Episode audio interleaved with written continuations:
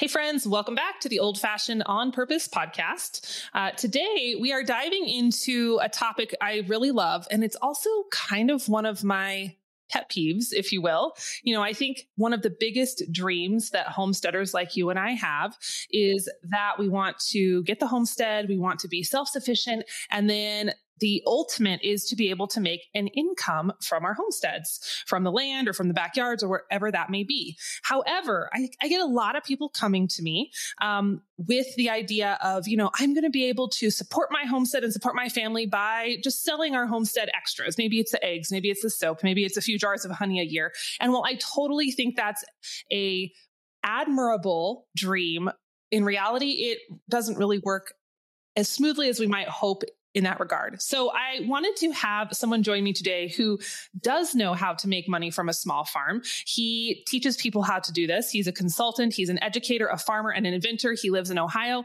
Michael Kilpatrick, welcome to the podcast. I can't wait for this conversation.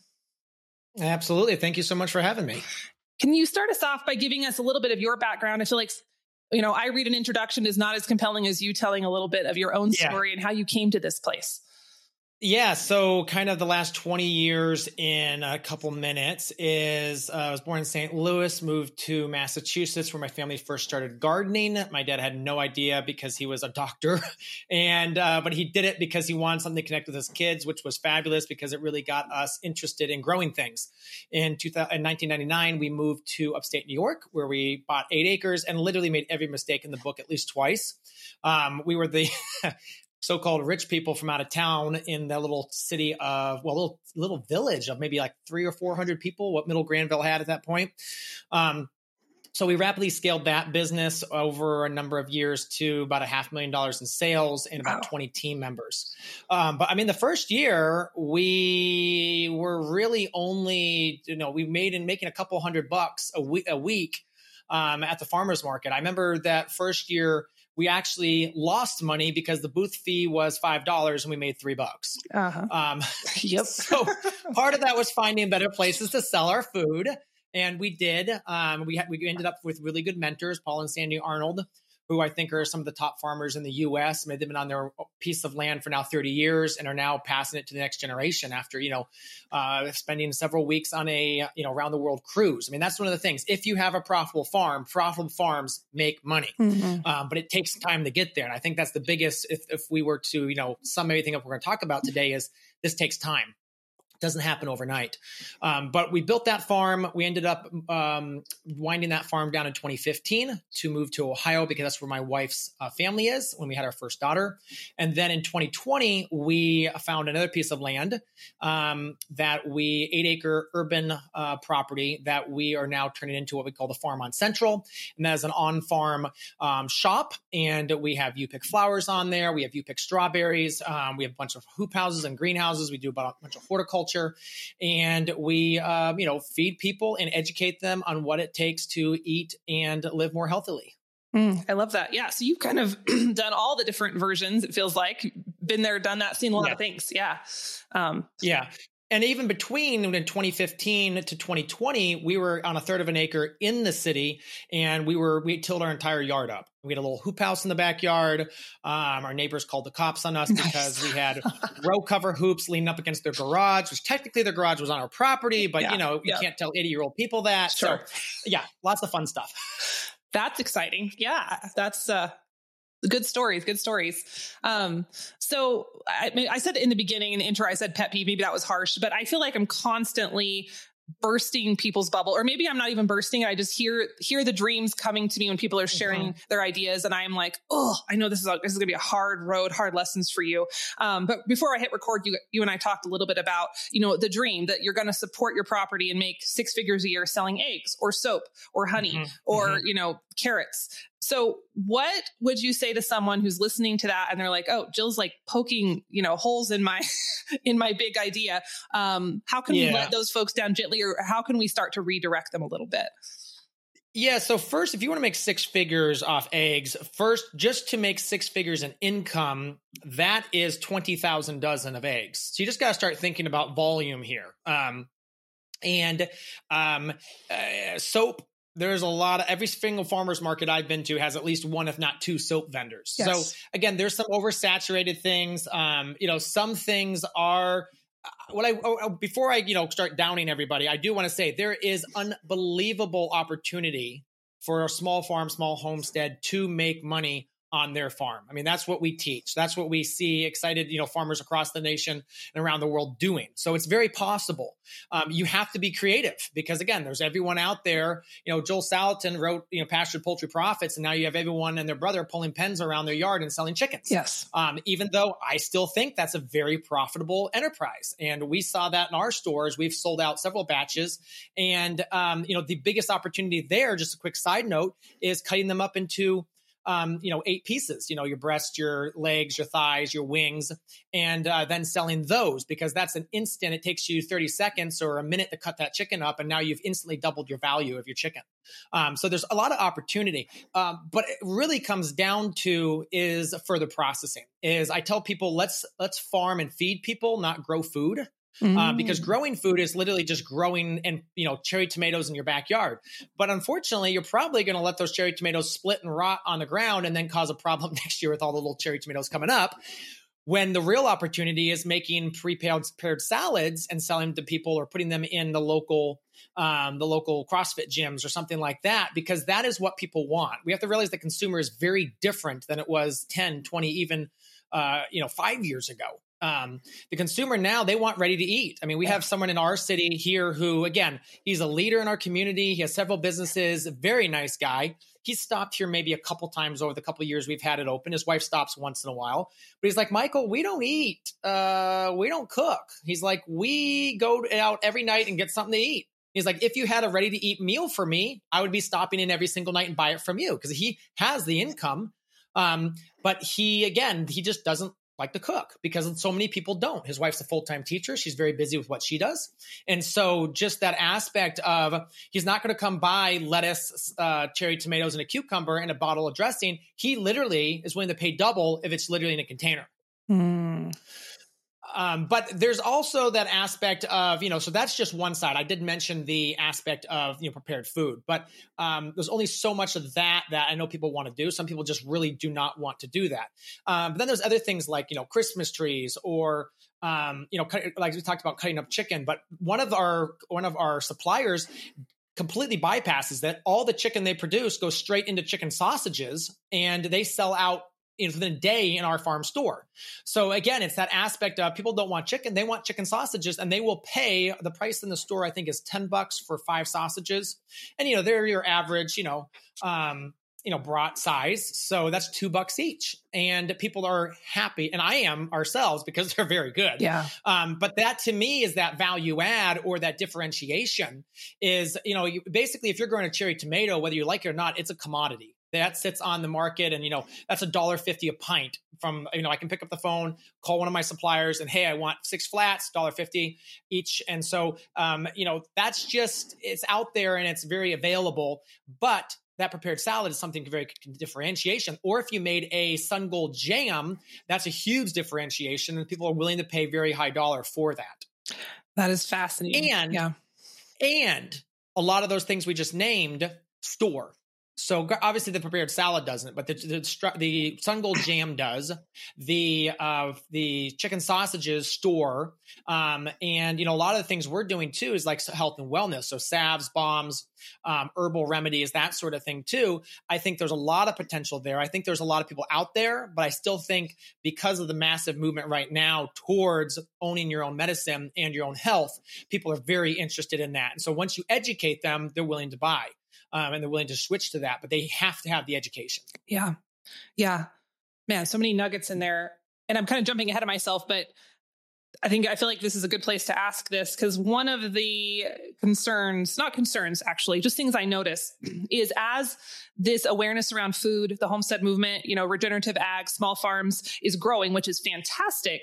Uh, mm-hmm, there is mm-hmm. more saturation in these spaces spaces than there was two, three, five yeah. years ago. And so what I'm hearing is potentially this value add mindset where we're not just growing the commodities, but we're actually turning them into products that are ready to roll. Is that one? Is that what you say yeah. would be a good way to combat saturation?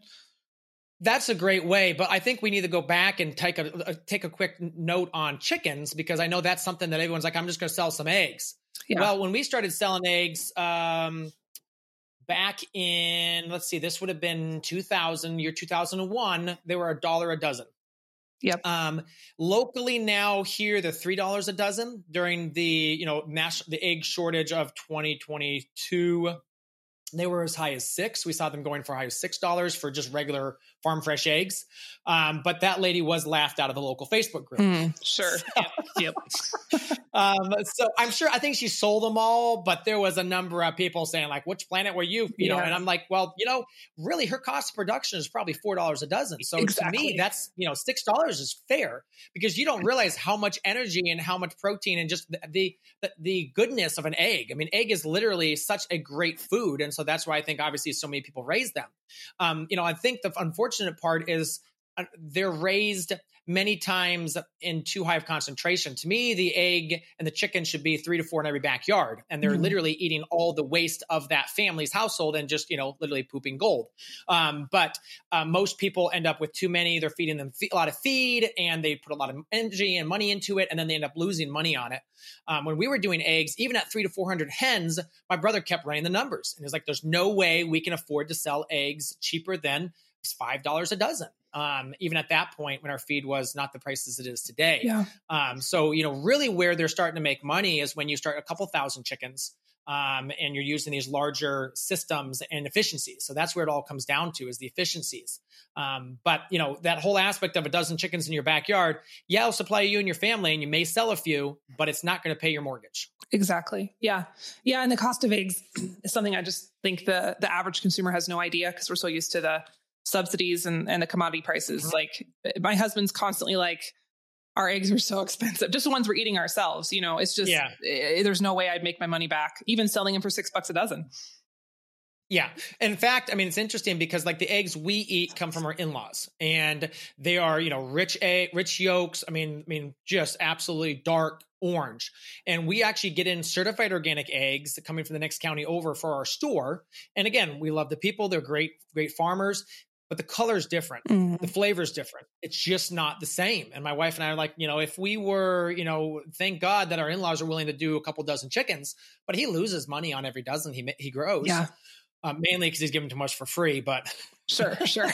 uh, yes, but uh, I mean, the ones he does sell, even at six dollars a dozen, I, I, I would say he loses money based on what I know his costs are because he's doing non-GMO feed and you know all yes. the other things that he has into it.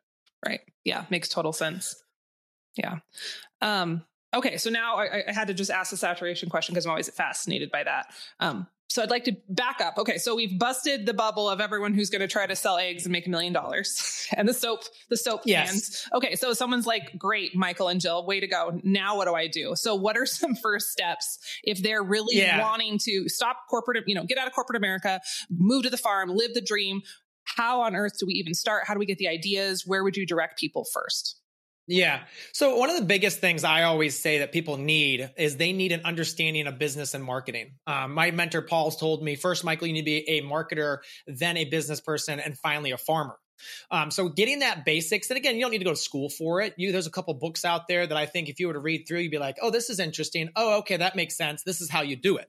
I mean, the biggest things of understanding who your who your avatar is or who your target customer is, and then what are the basics of how to sell them and how to make an offer to them is the key. So once you get that down, then you're golden because I find so many people don't know how to talk about what they're offering. They say, I have eggs what they don't say is, I have literally the perfect food, which is can sit in a bowl on your counter. And anytime you and your family need some food, it's the perfect food. It's you can drop it in a pan, and 30 seconds later you have a, fr- a fried egg. You can scramble it. You can put in a smoothie, and it's that that great amount of protein. And this is, you know, it has all these and, and grass-fed eggs or pastured hens have all these additional properties. You know, that's the kind of story you need to tell instead of I have farm fresh eggs, which again are great. A lot of people want them, but why would they pay the six dollars compared to the four dollars? So you have to help them justify that additional cost of what you're going to be able to have to charge to make money. Um, but again, let's move on from eggs. Let's talk about just you said, okay, I get my property. What do I do next? The biggest thing is what are the holes in your marketplace and like where are you? So if you're in the middle of Utah and you know, you know, three hours from the nearest town, and yes, I do know those people. I'm just like, wow. Um, but that's a personal choice. And again, on some days, I bet it's very nice not to have, you know, 30 people drive down your driveway. Yeah. Um, but you have to figure out what you're going to sell because if you're trying to sell salad mix, salad mix is something that you can only fit 10 or 12 uh, pounds per case. And so that means it's incredibly um, not dense. And so you have to have a very big truck to move a $1,000 worth of that compared to, let's say, our fire cider. Um, our fire cider, I think if retail per case, it's like $400 a case.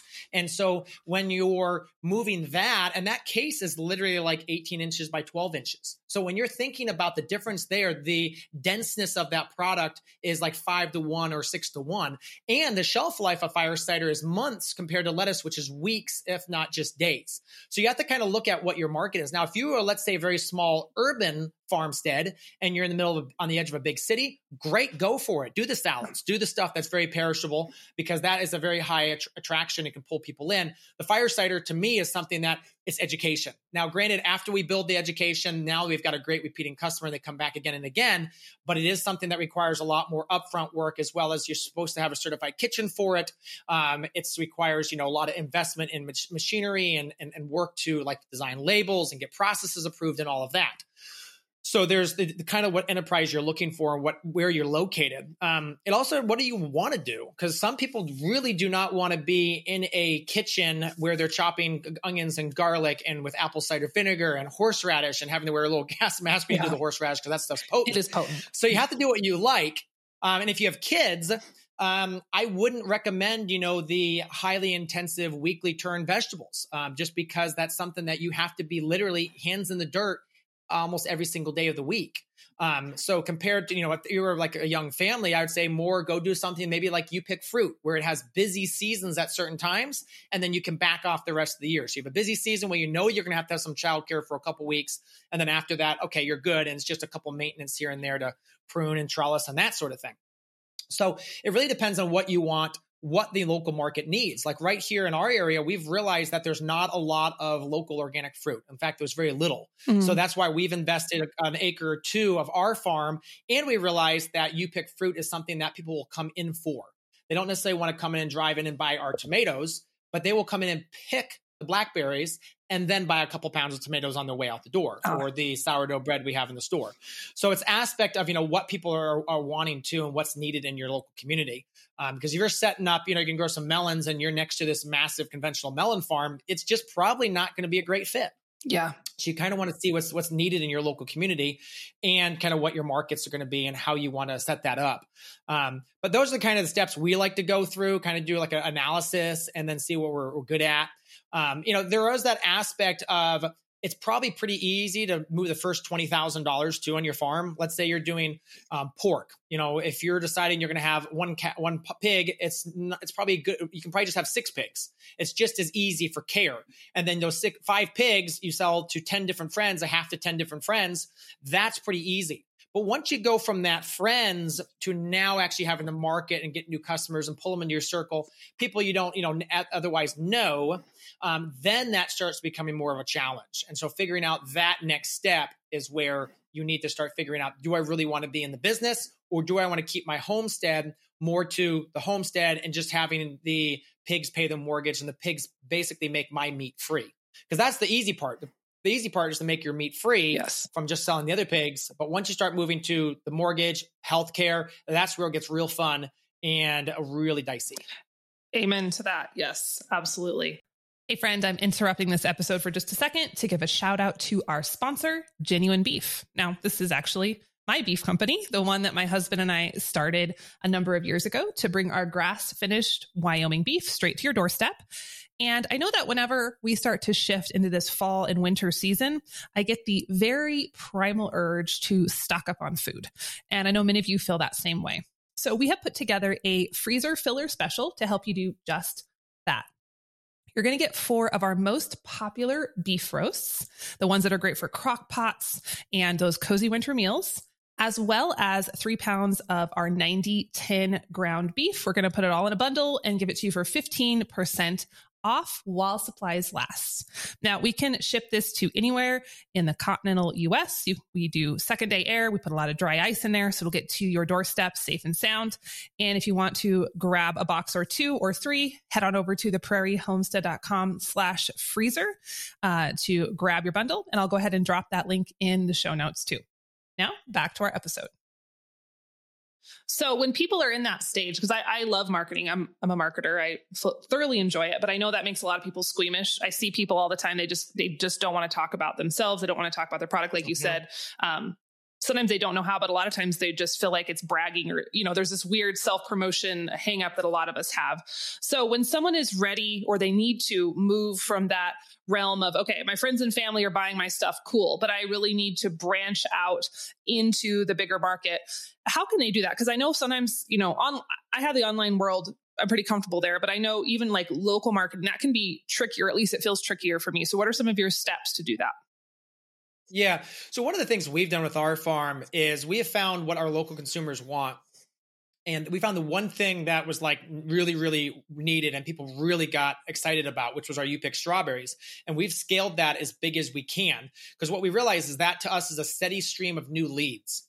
And so that brings in in about four to five week period every year about 3,000 people to our farm. And so obviously some of those people are on our list, but a lot of those are brand new people that have never seen us. And so that has helped us continue to, and we make them buy tickets to the U-Pick, which means that we all have, always have their email now.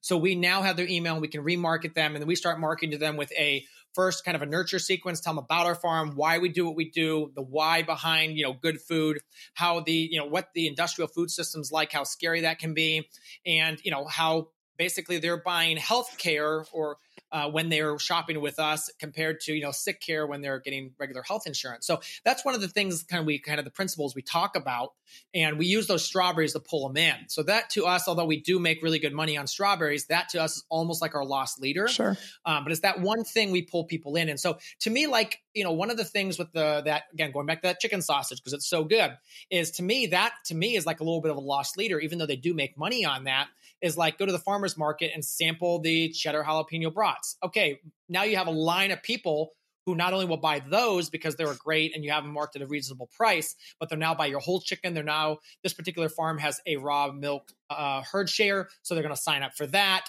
All that kinds of things too. And I think the other thing is to establish what is your offer too. So we've yeah. talked about, I mentioned that once or twice, but for us, we really want to focus people on signing up for our monthly CSA. That's kind of our offer is we really want to push them to that that's what really pays the bills around here is those people that every month they you know drop $119 or $157 every month with us.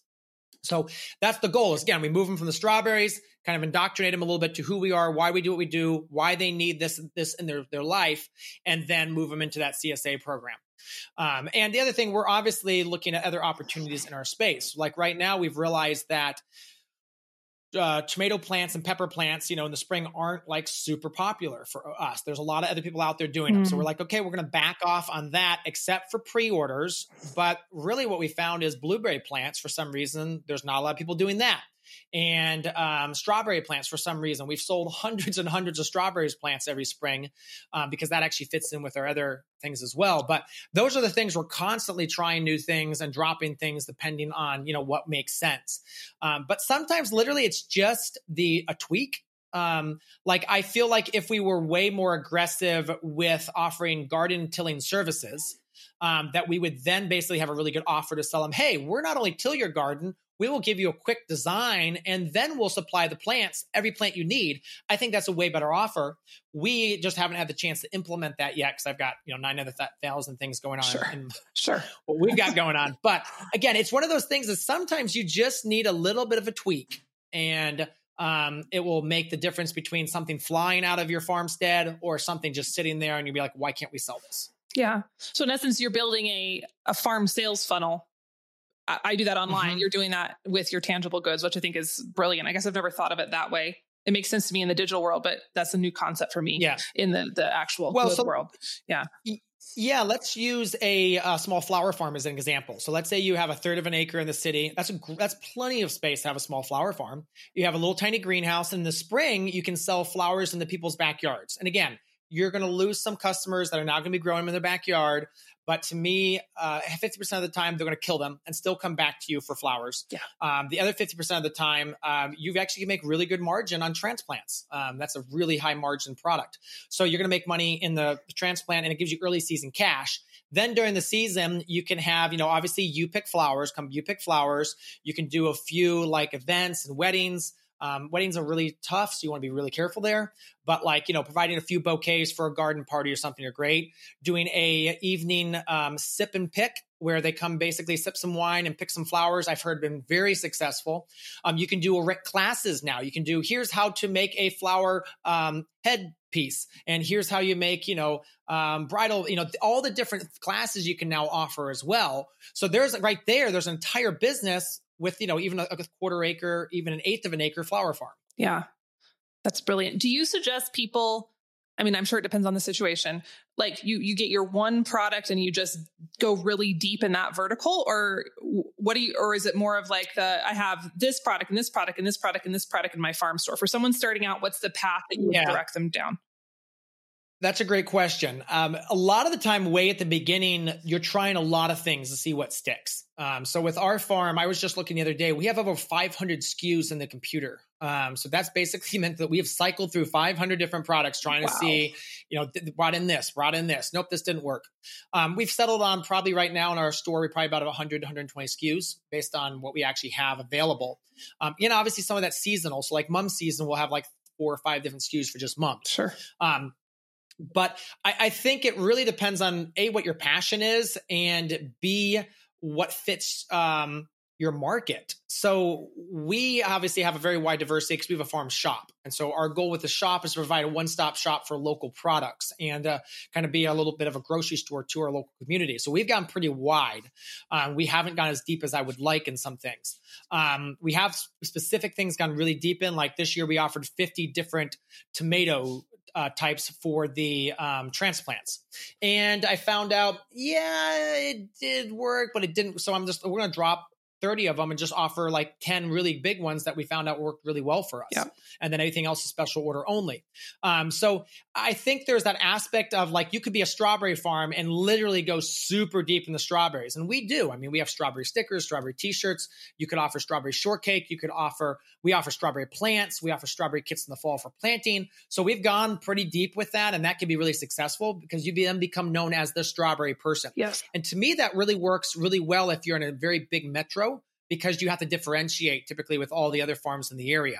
But if you are like really rural, I find that you really more tend to have to be more of a generalist just to try to attract enough people to get into your your store. Um, so it really depends on it, and you're going to find out, you know, as this as you basically talk to your customers. And again, it really goes back to what your surveys say. So every year mm-hmm. we do a summer survey and we deeply dive into exactly what our customers want. And that was one of the reasons why we spent, you know, the money several um, well, a lot of thousands of dollars and put in our farm shop. Because before that, we were just actually a transit bus. We bought an old transit bus. We ripped out everything out the inside. We put shelves in there and we put some coolers in there. And we, for two years, we sold out of that transit bus. And, you know, we sold hundreds of thousands of dollars through that, that bus every year until we realized, okay, people are really wanting us to be able to have way, have way more diversity and a better shopping experience. And you know, since putting that in, spending that money this spring, it has paid off, and we've seen an increased number of visits. Mm, I love that. Or, or what is the role of websites, social media? And I know you mentioned email marketing. You have a warm up sequence mm-hmm. for your local products. Do you feel like the online world can be really effective, or is that more of a supplement to what you're doing, like on the ground in your mm-hmm. community market? Great question. feel how that balance works. Yeah, so it's really interesting because like obviously our strawberry funnel, that's a complete funnel now. We built that completely out and that works really well for us. Um, but like something like we do a fair amount of, we'll bring in a couple pallets of peaches from up from Georgia and sell them by the box. Um, and that really, I say 50% of those sales come through Facebook Marketplace. So we literally just have a, a, a, thing up there. We put in all the local groups. We post like once a week. We talk about how amazing they are.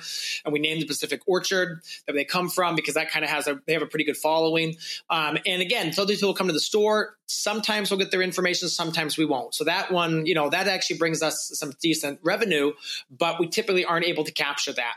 Um, with the uh, strawberries, to buy tickets, they have to go to our website, read through the rules, book a ticket, and then they're automatically in our online funnel. So they've gone to our website, seen our information, and there we have the rules. We have exactly how you're supposed to pick um, because we're really picky. We do not allow people to um, pick, um, eat in the field. We no mm. pets in the field.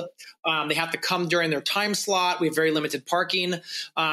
And um, we will kick people out if they don't obey the rules. But that's part of the reason, and that's why we can have such a good experience, and why we can charge so much is because people understand based on going through that funnel how much the strawberries, how much work it takes for us. So when we they go through that funnel, they understand. They say, you know what, we get planted in in um, September, we have to cover them all winter. We take covers on and off all spring to keep the blossoms alive. You know, we do this, we irrigate every single day. When they understand those different processes, they are like, oh my gosh this is amazing. This is awesome. So excited for this. And they respect what we do more and are take better care of with the field. I hear a lot of farmers talk about, oh, I just, they people are walking all over the fields. They're running. They're causing problems. We don't have that problem mm. because we have upfront built into the system, you know, A, the if you don't behave, you're going to get kicked out. And B, um, here's all the work that went into this. This is kind of like our give back to the community. Even though we make money off of the whole process, we want them to realize just how much invested we have into that so they can have a good experience and pick beautiful berries. Yeah. So I would say it works together. Um, if you have their email list, um, we had a friend of ours in, um, I think Nova Scotia. I think they're farmers in Nova Scotia, and they lost their Facebook page with twelve thousand followers. Just disappeared overnight. They have no idea what happened to it, um, and Meta couldn't help them. So if you don't have that email list and you had everyone on social media, you're kind of out. So that's why I would always recommend, you know, again, a website only to the, the, only website does for you is it provides basically a online digital billboard and a way to get email signups and a way to put out more information. Um, so I mean, you technically could use local harvest as your kind of you know website.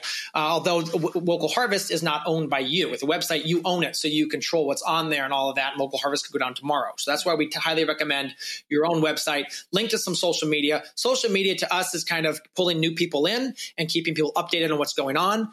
Um, and then obviously the whole goal is to get them on our website, get that email, and so we continue to market to them.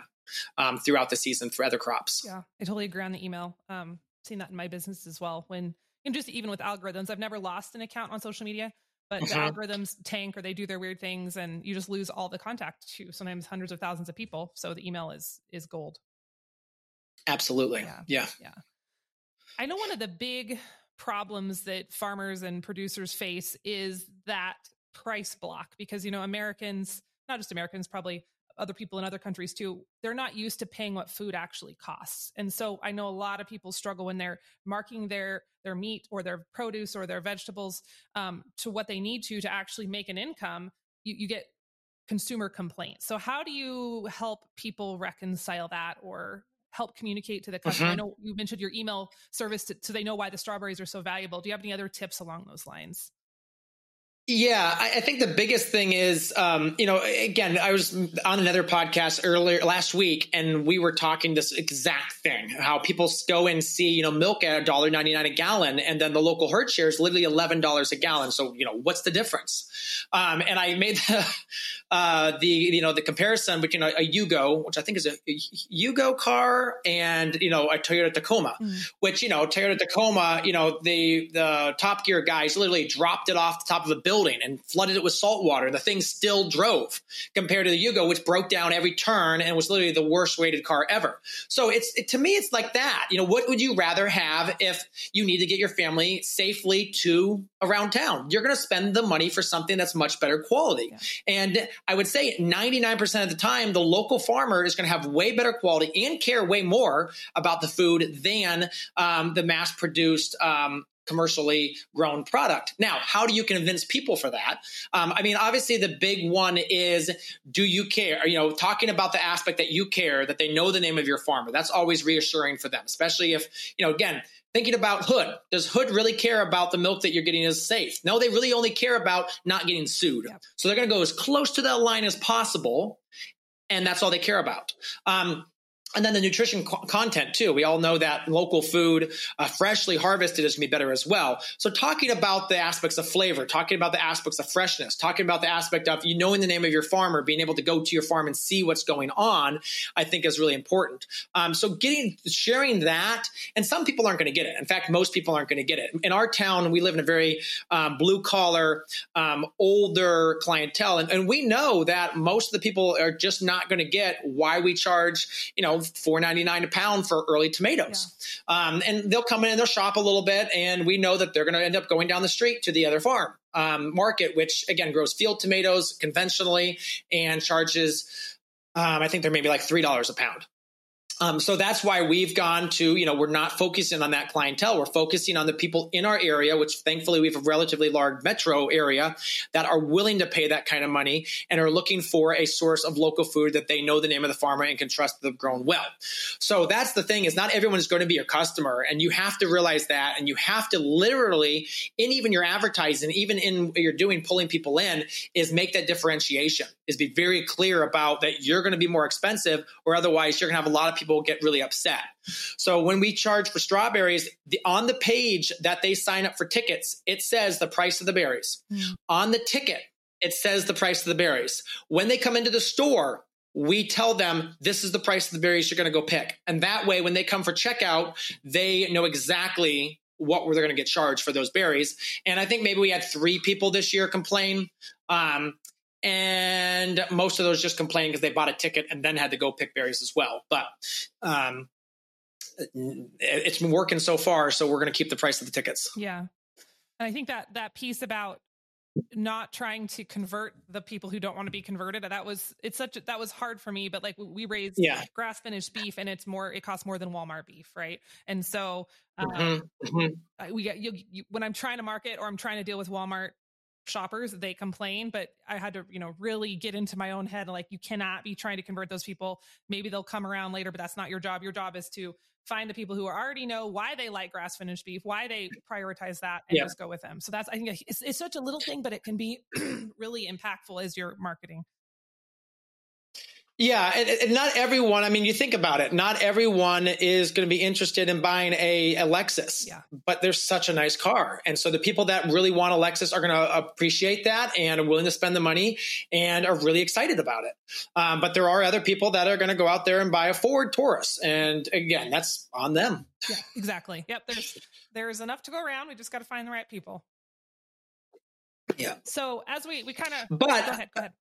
But, but one final thought on that before we you know move on is that there is that point where you start exhausting those people and you need to start educating. So that's where we do have those onboarding sequences or those nurture sequences where we kind of tell people about, hey, did you know this about the, con- the conventional food system? Or did you even know this about certified organic? That you know they now allow CAFOs and they allow um, hydroponic. And so once people start to understand those, I think one of the great um, travesties. And I guess I think on some aspects it's on purpose, and other aspects it's just because.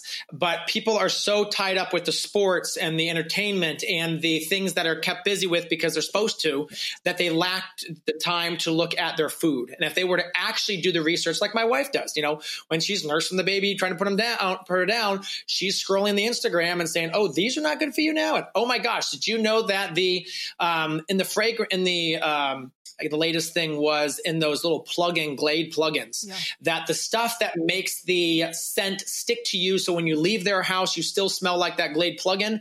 That's cancer causing. It's basically a sticky thing that sticks onto your skin and your clothes, and it's cancer causing. Yeah. She's like, "Did you know that?" I was like, "I had no idea."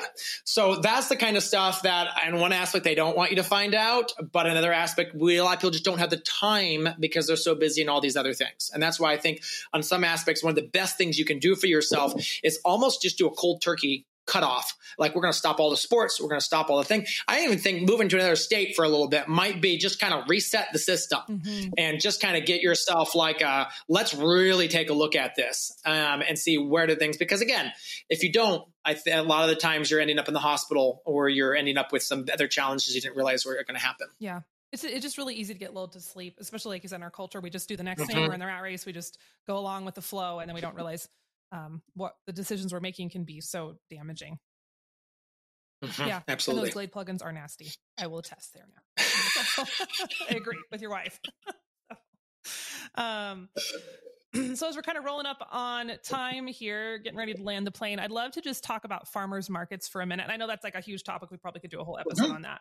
Um, I have heard folks say that you know farmers markets are the magic key it's their bread and butter and then i've heard others say other mm-hmm. people say don't bother with them i lose like you said you know you lose money on the booths the first bit so what are your thoughts like do you have any tips for someone trying to enter into the farmers yeah. world with their product yeah, that's absolutely a great question because up in New York, our business was basically uh, built on farmers markets. 90% of our revenue came through farmers markets. Um, I mean, like we got to the point it was mostly cash that literally we would go have two bank bags because one bank bag would not hold all the money. Oh gosh. Again, this was, it was just one of those things that we were doing thousands and thousands of dollars at the farmer's market. So farmer's markets are fabulous for specific farms. They were great for us. We were young. We had a young crew.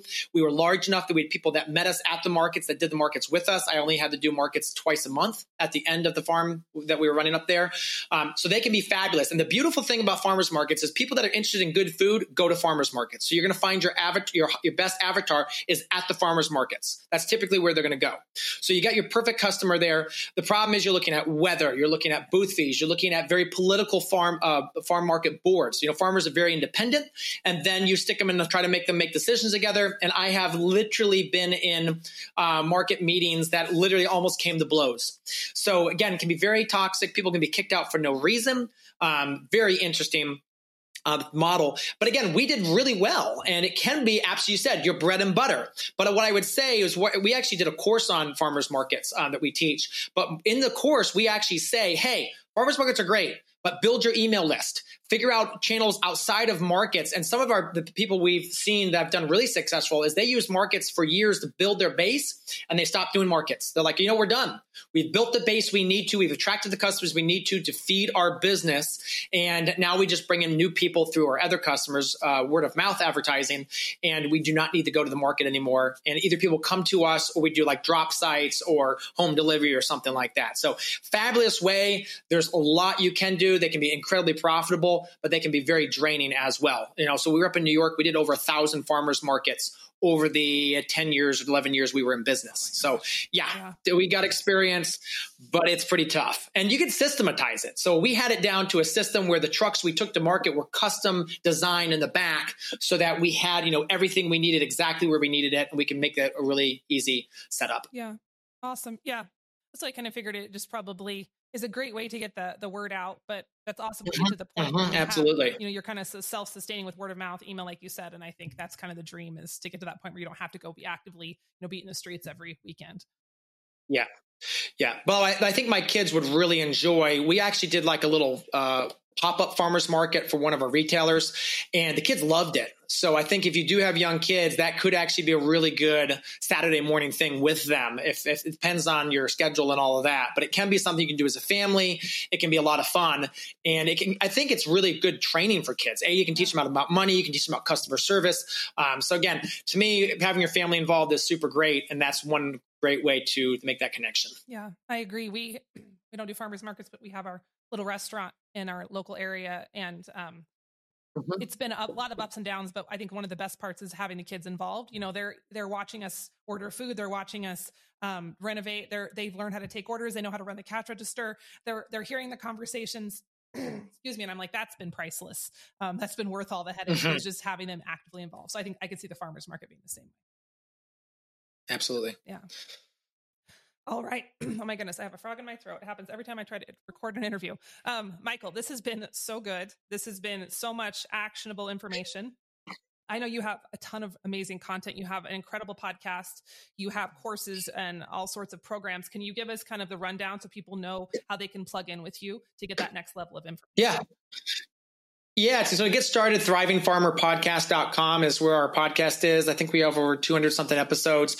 And it's mostly just deep dives with people that are farming, people that are interested in agriculture and just their uh, experiences and their um, how they make it work. Um, we also have growingfarmers.com. That's our main platform for learning about the different trainings we have. We also have growelderberry.com and um, We've got a bunch of other little mini sites as well. But if you go to growingfarmers.com, you'll find all the information we do. Um, and again, we're focused more on people that are looking to go and make money off their homestead. Mm-hmm. Uh, but things, some things like the Grow Elderberry, that's really an introduction course as well. So that's if you're just interested in doing some for your own um, household, that's a really good resource as well. But um, yeah, we're passionate about people thriving if their homestead and their farm. And uh, that's what uh, keeps us going. Yeah, I love it. I just want to say to my audience, um, I have invested a lot of money over the years in business coaches and mentors, and it's been some of the best money I've spent. Um, the world of business can be confusing, and there's so much noise online. I mean, there's lots of free information, but when you can get aligned with someone who really knows the space and can they can really shortcut your growth and take away, excuse me, a lot of that guesswork. So uh, if you're wanting to start a farm, if you're wanting to make money from your homestead, I would say go invest in some of Michael's He's not paying me to say this, but I just know how valuable it can be. Absolutely. I, I, that's when I'm trying to do something new. I'm typically going to YouTube, watching five or 10 videos, find the best person there I find, and then I typically invest yeah. heavily in um, if they offer something or a book or a resource there. Because, yeah, right now it's all about trying to figure out how to do it uh, faster with less uh, less mistakes. Yeah, I'm the same way. So I'm like, okay, where's your paid product? I like you. I like what you have to say. Like, where? I, uh, here's my money. Take my money. Yes. I need the course. Yeah. So go to that next level right away. Yes. So yeah, I want the shortcut. Yep. Just go for it. Yeah. Oh my goodness. Thank you so much for coming on. Um, I know this has been inspiring to me, and I know my audience will be loving it as well. So thanks for taking the time to share your expertise and knowledge. And I look forward to chatting more in the future. Yeah, absolutely. Thank you so much for having me.